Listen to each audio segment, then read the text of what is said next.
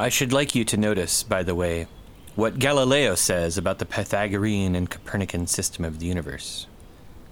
For he points to my Mystery of the Universe, published 14 years ago, in which I took the dimensions of the planetary orbits according to the astronomy of Copernicus, which makes the sun immovable in the center and the earth movable both round the sun and upon its own axis. And I showed that the differences of their orbits corresponded to the five regular Pythagorean figures, which had been already distributed by their author among the elements of the world. Though the attempt was admirable rather than happy or legitimate, and for which figure's sake Euclid wrote the whole of his geometry. Now, in that mystery, you may find a sort of combination of astronomy and Euclid's geometry. And through this combination, a most thorough completion and finishing of them both. And this was the reason why I waited with intense longing to see what sort of an argument Galileo would produce in favor of the Pythagorean system of the universe. Speak the charm of me, charm of me, charm of me, charm There will come a time on the planet Earth when science and technology will be long forgotten. When wizards will rule the world. This is the Arnemancy Podcast. The world is weirder than we know. Join your host, Reverend Eric, and his diverse array of amazing guests in an exploration of tarot, magic, the occult, and the history of Western esotericism. The Arnemancy Podcast exists thanks to the support of generous listeners like you. Please consider supporting this podcast for as little as $1 a month at patreon.com slash arnemancy.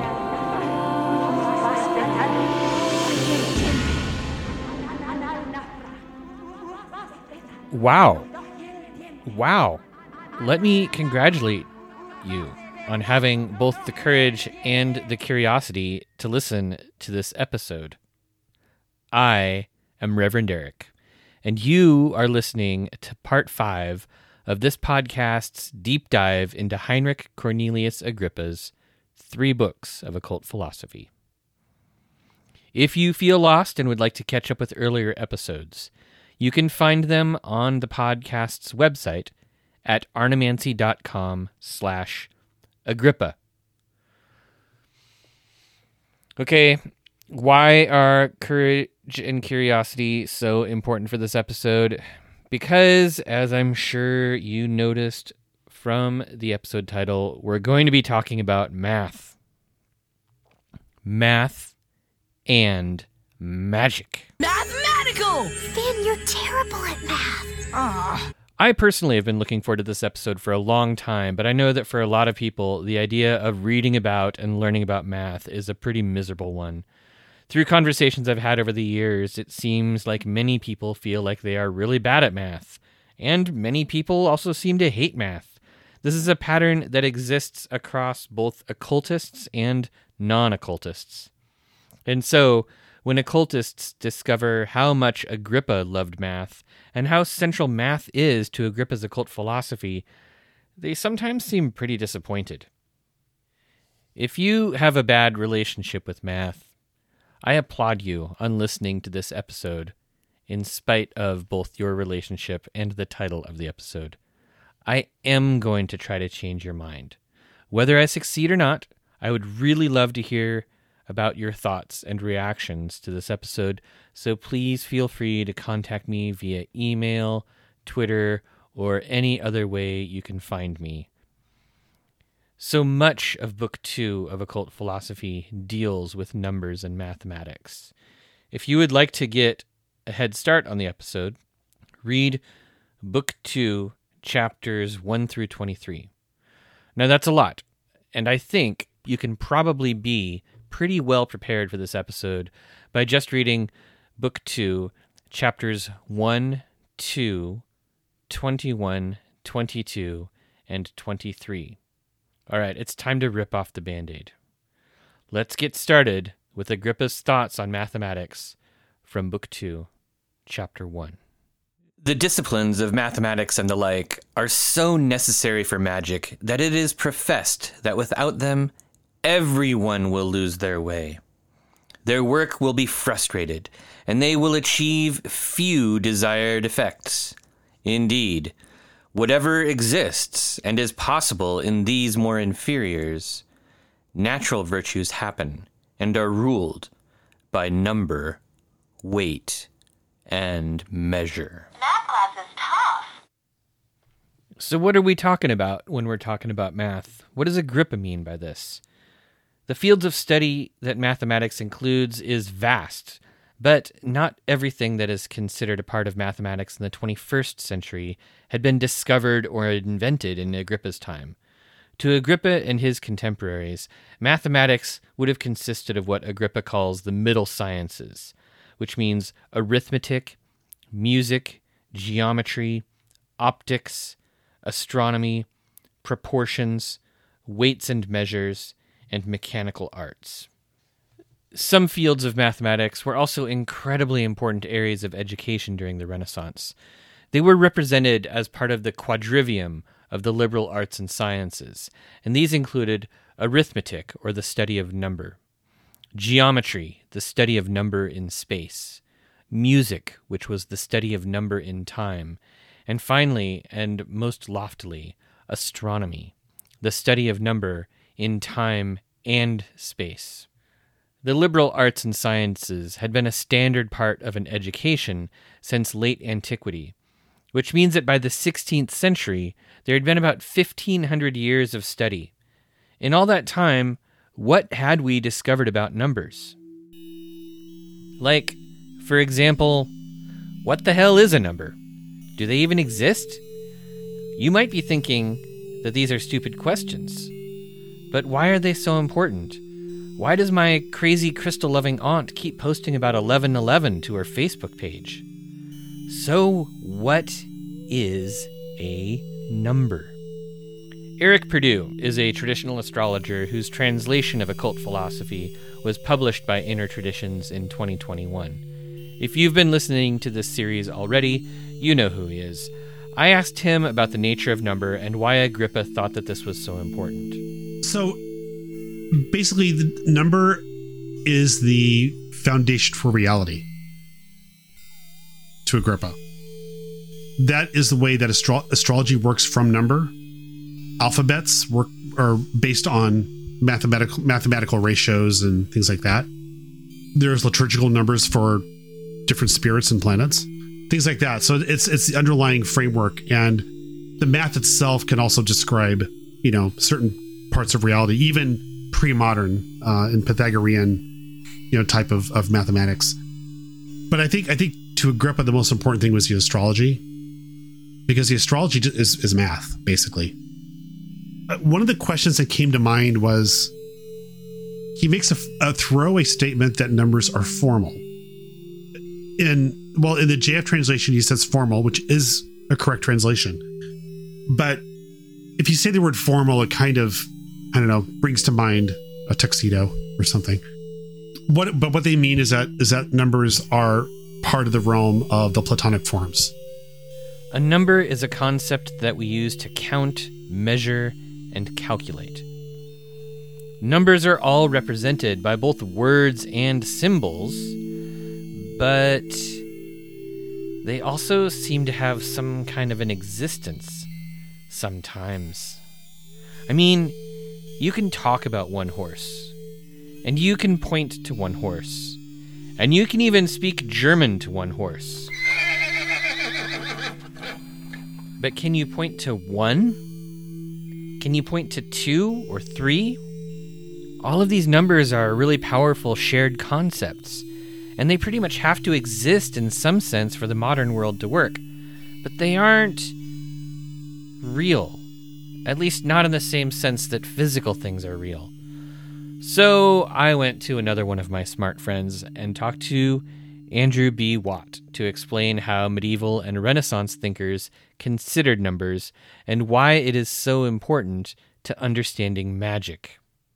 we today tend to think about numbers as abstract categories that arose at some point in the development of human beings from apes, whereby we realized that there's this thing called one apple, and then we can have two apples from the same tree. And then if we go over to this other tree, we can find four, five, six. And now we have six apples. And yet we don't have the concept of six separate from apples until someday somebody realizes, oh my gosh, it's possible to count things, or more specifically, it's possible to count without counting things, right? You don't have to do the count from the Sesame Street thing, who, by the way, is my favorite vampire. It is possible to count without counting things. It's possible to go 1, 2, 3, 4, 5, 6, 7, 8, 9, 10 without having any one specific thing in mind. We don't necessarily have to be counting pairs of scissors or pens or dice. We can just have number separately from the thing itself. But for ancient and medieval authors, it's important to understand for anybody who's a practitioner, I think, regardless of tradition, that that ancient and medieval writers appear to have had a, a sense of number as something that was separate from the physical world, right? modern cognitive scientists are going to say, oh, well, numbers arose as a as a gradual abstraction in consciousness, and we learned how to think about number second after we developed the idea of thinking about number of things or of people or of places. But for medieval and classical and even ancient authors, number is a pre existing category either created by God or by the gods. And because numbers are real things that are non physical and non substantial, they have shadows in the in the physical realm. So that when you see an apple in a platonic sense, you are seeing a a shadow of an apple somewhere there is a perfect apple tree and you're seeing a shadow of that apple. And you are also seeing the shadow of the number six. It's the intersection of these two shadows that causes this thing, this pile of six apples to come into being.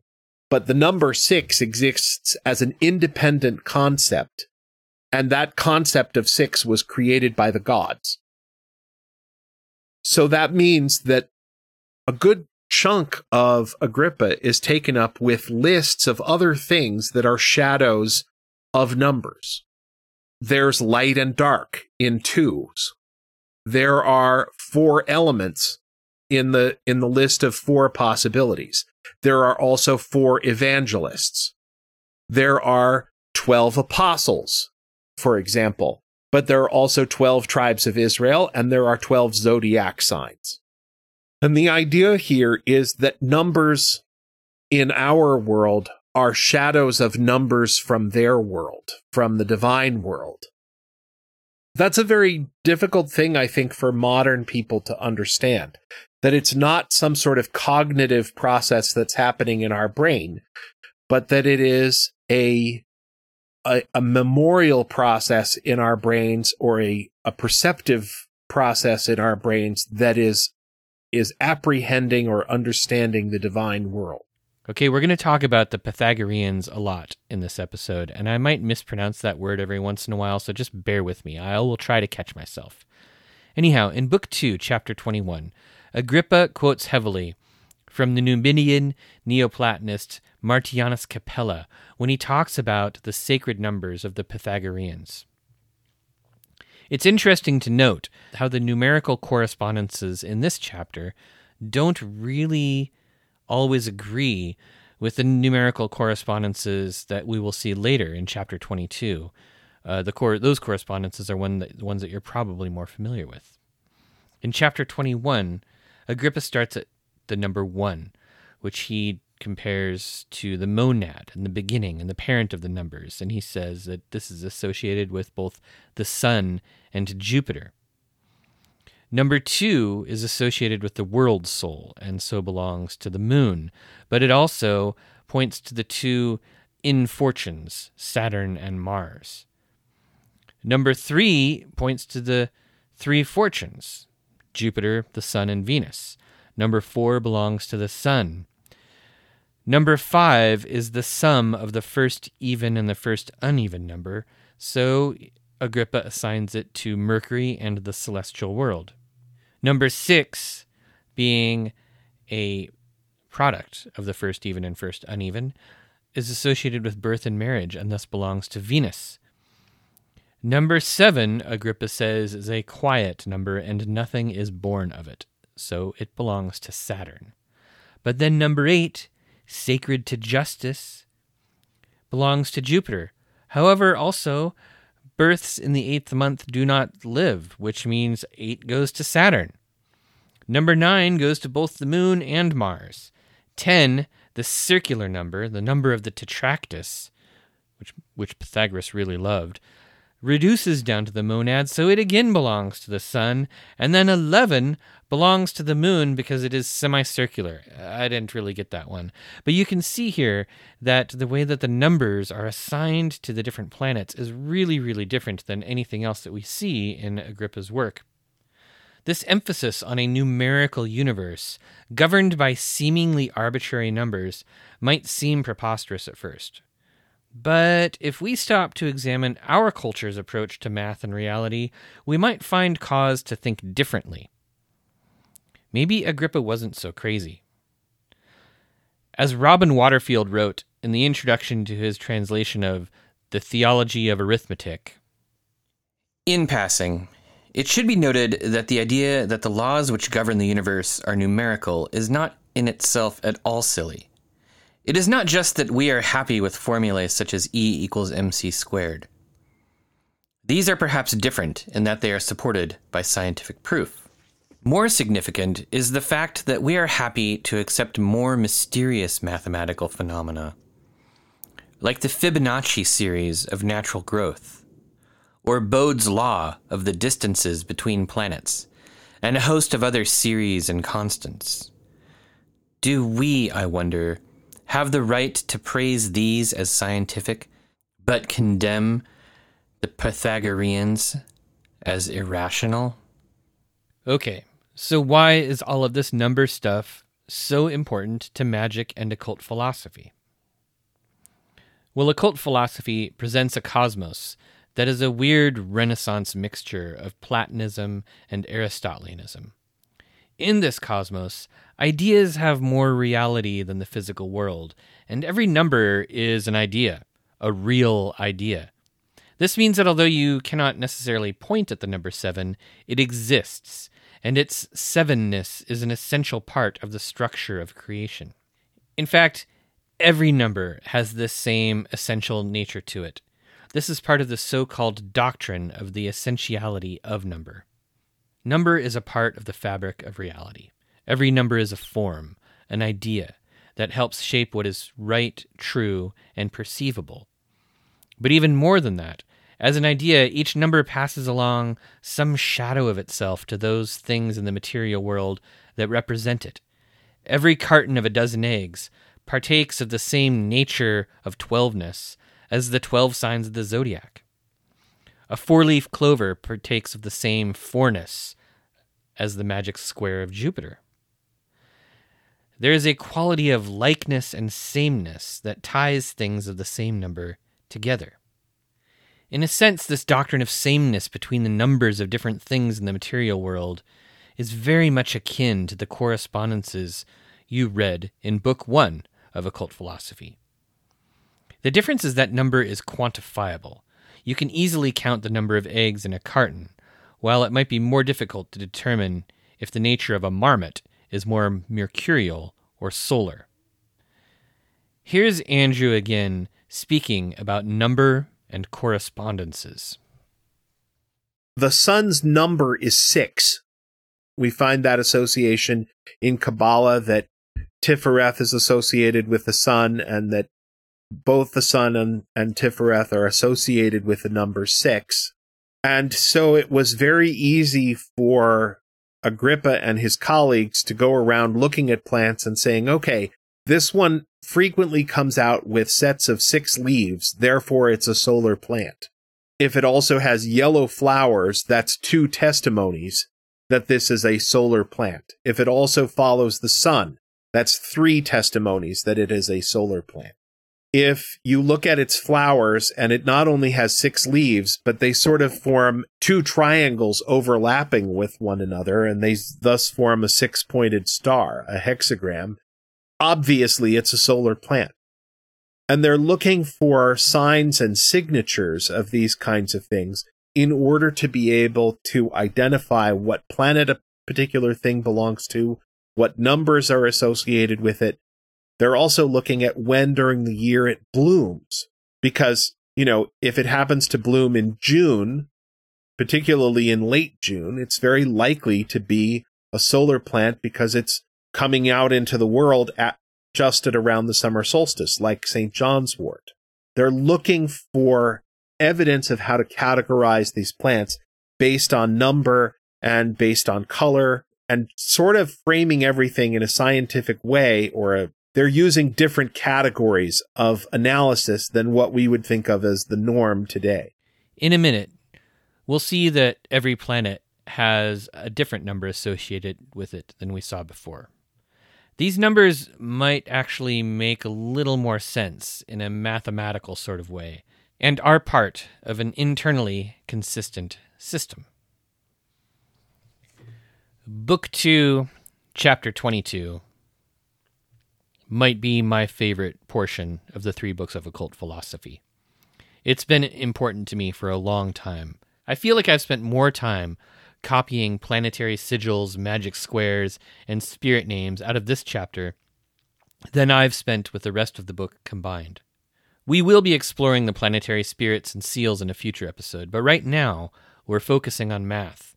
So let's look at the most fun and interesting math in occult philosophy the magic squares. What is a magic square? I will let Andrew Watt explain. So a, a magic square, also called a kamea, is a square that's been divided into a grid in inside. And each box within that grid has a number, and the numbers inside the whole square are equal to the numbers of boxes that there are. So a a kamea or magic square that is four by four is going to have the numbers 1 through 16 in it. And all of the magic squares, the the the perfect magic squares as they're called, have unusual characteristics. In any given square, each row and each column adds up to the same sum. Each diagonal adds up to that same sum as well. The 4x4 magic square for Jupiter is probably the most remarkable because each block of four squares also adds up to the same sum. And if you add up the numbers in the four corner boxes, they also add up to the same sum. The most famous one, and the one that originally appears, I think, in Chinese sources, but is also known in Hebrew, Arabic, and Greek and Egyptian sources from very early, is the magic square of of Jupiter. The, the, the earliest one is the three by three grid, but the magic square of Jupiter is the next one up, which is four by four. It contains the numbers one through 16. Creating new magic squares in Agrippa's day was a, a little bit of a sort of recreational mathematics that you could do on a scrap of paper. There is a process and a trick to it, which I think is described in one of the appendices to the Donald Tyson edition of the uh, three books of occult philosophy. It is easier to do with a square that has an odd number of squares in it, like the Kamea of Mars. And they also get much, much easier above 10 or even 11. And the reason for that is that there's often only one solution if there's if the grid is only 10 by 10 or less. There's really only one solution to the 3 by 3 grid, and you can't solve one at all for the 2 by 2 grid because you have the numbers 1, 2, 3, and 4, and somewhere in there you're going to have three and two is equal to five, or you're going to have four and one, which is equal to five, but you're also going to have three and four, and that's equal to seven. So that doesn't work. We can use Kamea as tools for cryptography, as tools for making sigils in magic. There's actually an emblem and a and a sigil that is associated both with each planet and with the intelligence of each planet. That is to say, the good spirit and also the spirit of each planet, which is sort of the wrathful spirit or the evil spirit of each planet. And as, as some people probably know who are listening to this, uh, any magic square that is more than five by five can be used as uh, an encipherment tool or as a, a code making tool. The size of a magic square, or the number of boxes along each side, is called its order. For example, the moon uses an order 9 magic square. The constant repeating sum in a magic square is called the magic constant. The magic constant can be calculated for any square just using its order. The magic constant is equal to the order times the order squared plus 1, all divided by 2. You can find a link to the Wikipedia page for magic squares in the show notes that contains this formula. The magic constants for each of the planetary squares are Saturn, with an order 3 square, has a magic constant of 15. Jupiter, with an order 4 square, has a magic constant of 34. Mars is order 5 with a magic constant of 65. The Sun is order 6 with a magic constant of 111. Venus is order 7 with a magic constant of 175. And Mercury is order 8 with a magic constant of 260. Finally, the Moon, with its 9 by 9 square, has a magic constant of 369. As Andrew said earlier, these magic squares can be used to draw sigils, empower talismans, and communicate with planetary spirits. They also contain many mathematical secrets that make them worth every magician's study and contemplation. Andrew has kindly provided files of the various planetary magic squares for you to download and print and use in your practice. You can find links to those in the show notes. The last mathematical topic we're going to discuss is one that most students of the occult probably think of when someone brings up math and magic sacred geometry. Now, occult philosophy doesn't spend as much time on sacred geometry as you might hope, but Book 2, Chapter 23 has some really amazing bits about it. Agrippa discusses how the power of geometric figures has to do with the numbers used to construct them, as well as the proportions of their lines and angles, and the manner in which they are constructed. In fact, Agrippa particularly focuses on proportion when he says, When we inscribe geometric figures on paper, vellum, or images, they do not act unless by the virtue that more sublime figures acquired by a certain love which comes from a natural aptitude or a similar agreement inasmuch as they are precisely configured to these. Breaking this passage down, we can see that Agrippa says that properly configured proportions attract virtues to geometric figures through occult or divine love, which acts as a binding force. I asked Andrew Watt to say a few words about sacred geometry, and here's what he had to say. That's sort of the idea of sacred geometry that this proportion and other proportions are harmonious and beautiful to the human eye and create a better human experience for ordinary people. And they do magic.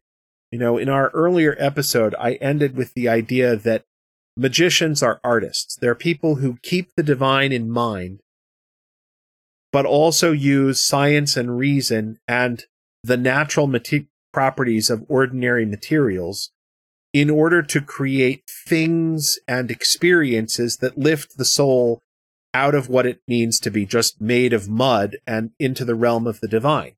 That's kind of my working definition of magic. And there's something about using mathematics, both number theory and geometry, that makes our work more elegant and more excellent still. And I think it's because we're tapping in to the shadows of the numbers and the shadows of the figures, the shadows of the shapes that are defined by geometry. Once we know what we are looking for, this sort of reliance on proportion, line, and angle shows up everywhere in different magical systems. It turns out that among the different forms of mathematics used in magic, sacred geometry is probably the most accessible and useful for everyday magic. Andrew explains how. So I think that there's a couple of different ways that you that you could use this as a magician. The first of them is that you can look at, say, the Solomonic grimoires, and you can look at the um, the standard seals. I think there's six or seven seals for each of the of the planets in in the Solomonic tradition. Nearly all of them are based on geometric patterns. The only way to draw these things precisely is to know their underlying geometry. It is really, really cool. And I've done this where you take out, uh, you know, you, you hear the complaint of somebody else who's in the store and you realize, oh, they need they need something resembling a, a Solomonic pentacle, and you reach into your bag and you draw one right then and there because you happen to have your ruler and compass with you, and you can do that. So, one, it means treating the ruler and compass as magical tools, and it doesn't even have to be a ruler, it can just be a straight edge, and that works plenty well. But in order for you to do magic with uh, ruler and compass, you have to know enough geometric processes. You know, it's really nice to be able to draw a pentagon and then, you know, draw your pentagram right inside the pentagon and know that the points of your pentagon and the points of your pentagram are now actually accurate. There's something fun about being able to do that. Before we wrap this episode up, we have to talk about the last paragraph of chapter 23. Agrippa concludes this chapter by confirming that, yes, many wonderful things can be done with sacred geometry. But then he drops a bombshell that goes completely unexplained when he says, I have learned how to make these wonderful things and mirrors in which one can see whatever they wish from a long distance. Thanks, Agrippa. That sounds cool. Want to tell us how?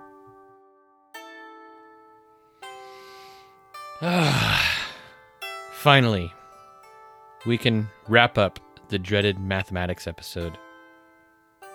Now, I hope that even if you came into this episode dreading what you would have to learn about math and occult philosophy, you have come away with more of an understanding of why Agrippa considered math and number so important. Also, we talked about magic squares and sacred geometry, this wasn't even the hard math, it was the fun math. No matter how important you might think that math is to your practice, you may have also realized that you're already using it and maybe not even thinking about it that way. I hope that now, when a number crops up in your next ritual, or when your OTO buddy starts babbling about gematria, maybe you'll stop and pay a little more attention.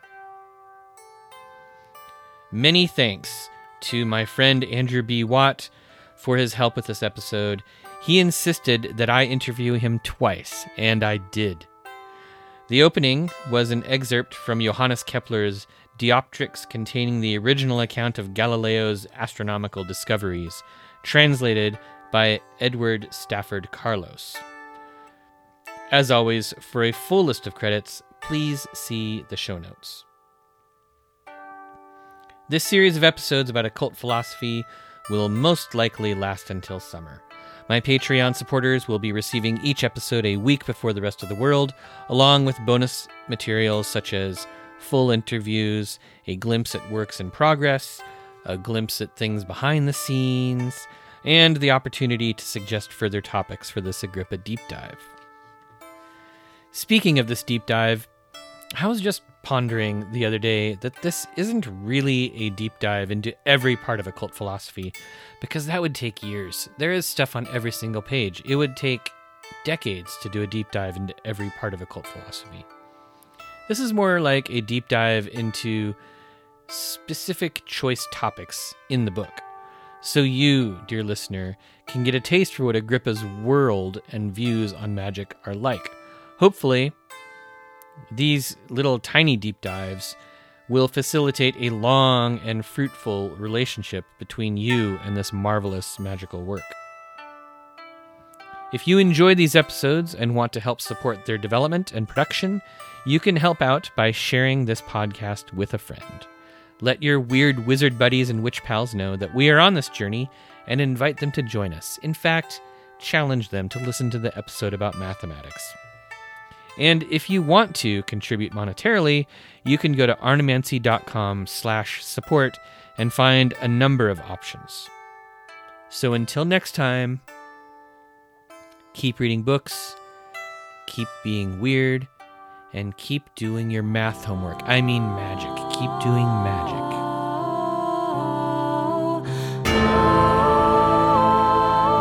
This has been another episode of the Arnemancy Podcast. Thank you for joining me. I have been your host, Reverend Eric.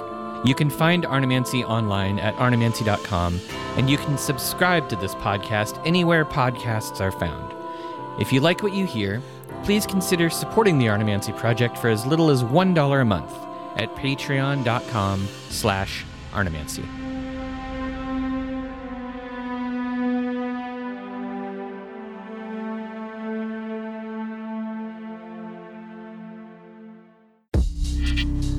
Vanessa Urena, and I'm really excited to announce my new store, Sword and Scythe, where I will be offering magical art, materia, and services beneath Mars and Saturn.